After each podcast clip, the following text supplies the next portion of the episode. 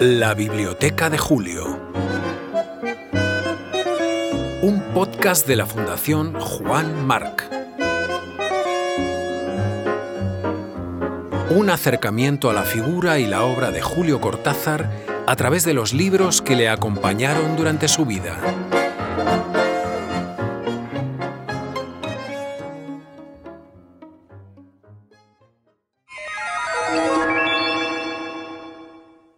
¡9! Juan Carlos Sonetti. Dejemos hablar al viento. Bruguera Alfaguara. Barcelona, 1981.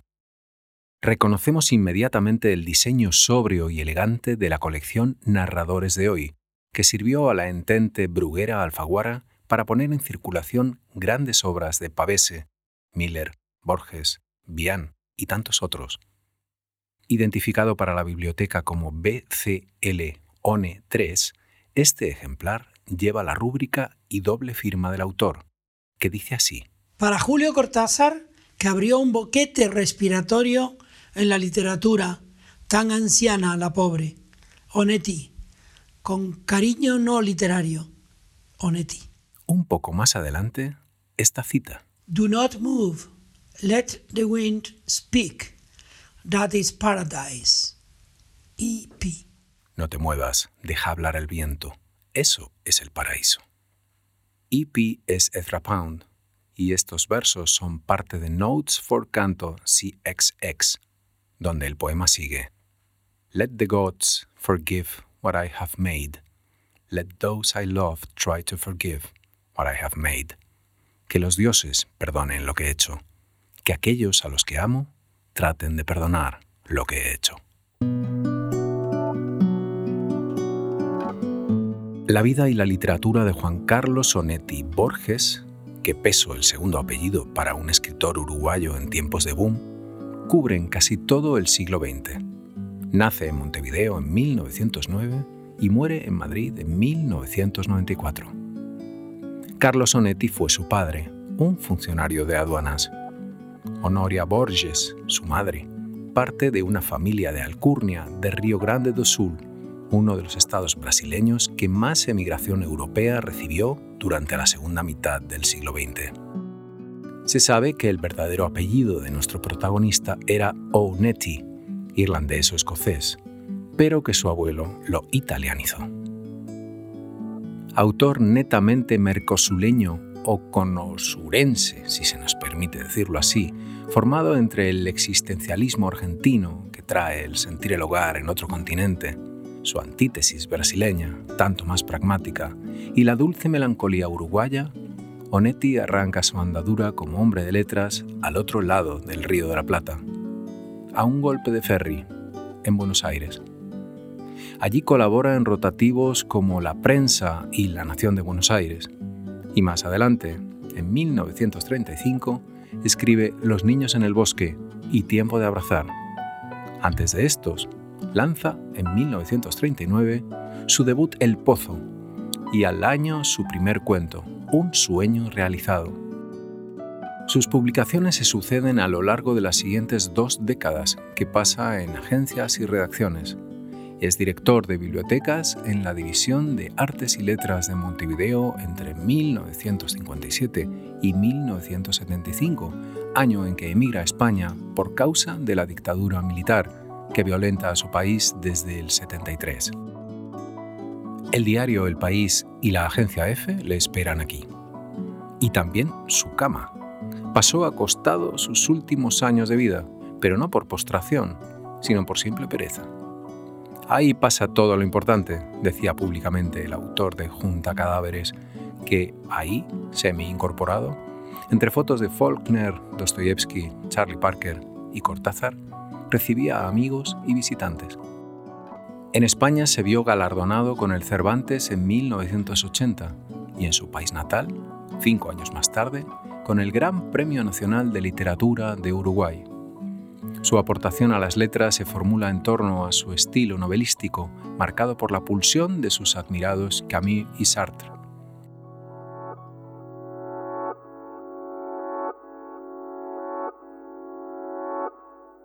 Dejemos hablar al viento cierra la saga de Santa María, iniciada con la vida breve y continuada con el astillero y la mencionada junta cadáveres.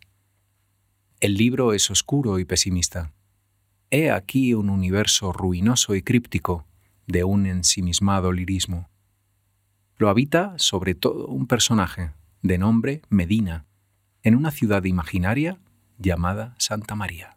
El viejo ya estaba podrido y me resultaba extraño que solo yo le sintiera el agridulce tenue olor, que ni la hija ni el yerno lo comentaran.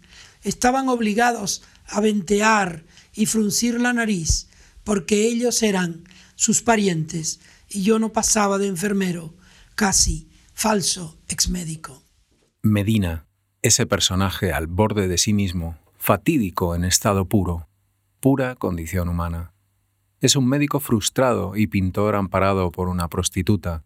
Representa, de un modo simbólico, inmerso en el fracaso y el alcohol, la desolación. Mucho tiempo atrás, cuando todos teníamos 20 años o pocos meses más, cedí a la tentación de ser Dios, absurda, zarosa y respetando mis límites.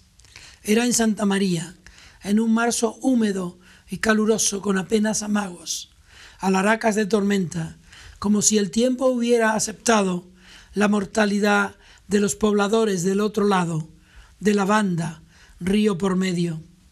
Esta tentación, cuando es genuina, prefiere visitar a los muy pobres, a los desesperanzados, a los que no cayeron en la trampa de un destino ordenado. Debido a una crisis de orgullo, Medina se ha establecido en la banda, en los límites de esa ciudad imaginaria. Le vemos, en un principio, entregado al ejercicio de la medicina con desastrosos resultados. Más tarde, como pintor de retratos y desnudos, bajo el amparo de aquella mujer de la calle antes mencionada y por fin como comisario maldito en las calles de Santa María. Lo mejor de la experiencia, de la venganza primera, era la frescura de las mañanas, cuando excitado y viril por la falta de sueño, me apoyaba en la verja de la Embajada Argentina para esperar el ómnibus 125. Las mejores entre todas eran las mañanas de aquel verano tormentoso, con barro y hojas castañas en el suelo, aquel aire inquieto que acababa de ser hecho para mí, aquella zumbona alegría de los viejos árboles de las quintas, las casonas que habían tenido nombre y prestigio, el cielo indeciso, arremolinado. Porque ni el aire ni yo creíamos del todo en lo que habíamos hecho y visto durante la noche, y empezábamos el día despreciando las tareas reconstruyendo en broma el amor, la amistad, la simpatía, el simulacro de la fe en los hombres, en sus cortas y feroces creencias. La imposibilidad del olvido, la furia del fracaso. Nuestro pasado habría sido sucio, tal vez imprescindible, pero el presente era peor, como es costumbre. Onetti y la indolencia, un dominio absoluto de la prosa tersa, adjetivada, envolvente, que en su sabia dosificación técnica discurre en diversos planos temporales y espaciales que se cruzan, traban y confluyen en un tiempo que poca o nula relación tiene con el real, y sí con la eternidad del infierno o del paraíso. Me paseaba con medio cuerpo desnudo, aburrido de estar tirado desde mediodía, soplando el maldito calor que junta el techo y que ahora siempre, en las tardes, derrama adentro de la pieza. Caminaba con las manos atrás, oyendo golpear las zapatillas en las baldosas, oliéndome alternativamente cada una de las axilas. Onetti, Medina y los personajes que le rodean, los enigmáticos Frieda, Gurisa, Siobane, reversos en busca de la luz de la que está privado el protagonista, la humanidad perdida en las palabras, vacías que tomarán la forma del sentimiento que los llene, según su autor, y en busca de lo único que podrá redimirles, el amor. Medina sentía la cara iluminada y el aumento del calor en el vidrio, casi insoportable. Temblaba sin resistirse, víctima de un extraño miedo, del siempre decepcionante final de la aventura. Esto lo quise durante años. Para esto volví. Oyó el estallido de una ventana en el lugar del departamento que llamaban cocina. Con la pistola en la mano se acercó a la cama.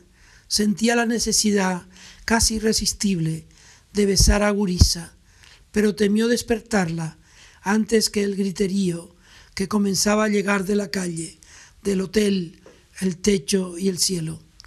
Madrid, 23 de febrero de 1979. No, no hay redención en Santa María. Yo tengo por Onetti un enorme afecto y una gran admiración literaria. Leemos a Julio en Cortázar por Cortázar, libro de Evelyn Picón Garfield que también encontramos en la biblioteca. Es un poco mayor que yo, pero podemos incluirnos un poco en la misma generación, los que se inclinaron al realismo. Pero tú sabes lo que yo quiero decir cuando digo realismo, ¿no? Realismo bien entendido. Hicieron una obra más importante que los que buscaron el lado puramente intelectual y fantástico de la literatura borgiana. En cierta ocasión, Cortázar sale en defensa de su colega cuando éste ha sido represaliado en Uruguay, antes de su exilio español. Me molesta tener que referirme aquí en particular a Juan Carlos Onetti, uno de los más grandes novelistas latinoamericanos de nuestro tiempo, se queja amargamente. Me molesta por la misma razón que, al colaborar en un dossier noir sobre las atrocidades de la Junta Militar de Chile, me molestó citar nombres ilustres cuando todo un pueblo está sufriendo un destino parecido.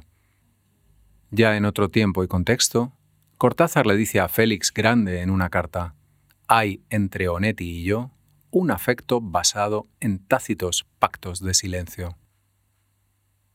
Sin embargo, hay un día en el que al montevideano Cortázar le escribe así, a propósito de Dejemos hablar al viento.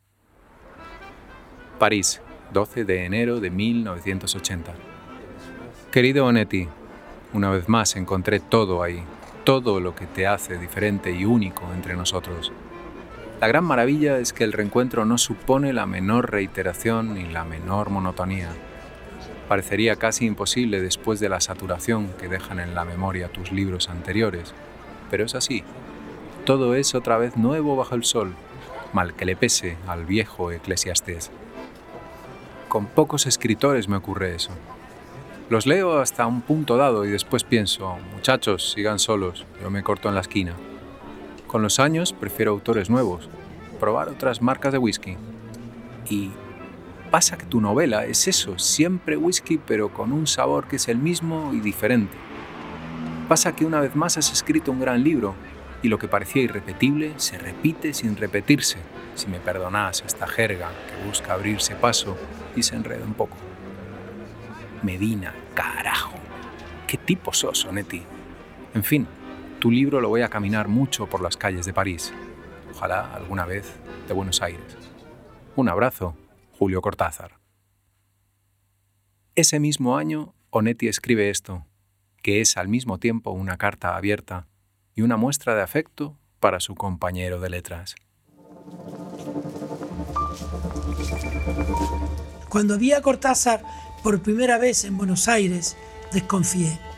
No por opiniones políticas en las que coincidíamos, no tampoco por una subterránea riña amorosa de la que luego él salió triunfante en París, dejándome la resobada tristeza de una letra de tango Desconfié porque yo era artliano y él parecía un brillante delfín de la revista Sur. Había publicado Cortázar un libro llamado Los Reyes que él sigue defendiendo y yo a esta altura no. Pasaron años y Cortázar, no sé si en París o Buenos Aires, publicó un libro de cuentos, varios libros que me deslumbraron y siguen haciéndolo cada vez que los releo, y son muchas veces. Después, sin aviso previo, apareció Rayuela. Ahí Cortázar se descolocaba y colocaba. Se descolocaba de la tradición novelística de nuestros países, aceptada o robada de lo que se escribía en España o Francia. Su actitud resultó escandalosa para infinitas momias rechazo que no lo conmovió porque deliberadamente se trataba de provocarlo. Y el autor se colocaba, sin buscarlo, sin buscar nada más o menos que un entendimiento consigo mismo, al frente de una juventud ansiosa de apartar de sí tantos plomos, de respirar un poco más de oxígeno, de entregarse con felicidad a la zona lúdica y sin respuesta satisfactoria de su propia personalidad. Claro, Julio, que las momias lo siguen siendo, aunque a veces se desambaracen de algunas escasas vendas. Y la literatura nuestra necesita muchas e imprevisibles rayuelas. Ahora pienso sin remedio en otra dimensión de cosas y me despido de ti con el abrazo que sabemos reiterado, aunque pasemos otros años sin vernos. Postdata. Gracias por tu última carta. Era tan buena que quedó sin respuesta. Juan Carlos Onetti. Septiembre 1980. Avenida de América 31, Madrid 2.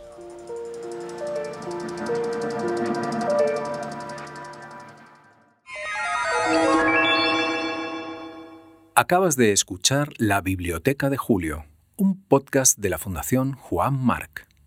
En el control técnico, Carlos Roiz. Música de cabecera, Astor Piazzolla. Música adicional, Rafael Plana. Lectura de Juan Carlos Onetti, Juan Cruz. Concepto, guion y voz, Bruno Galindo.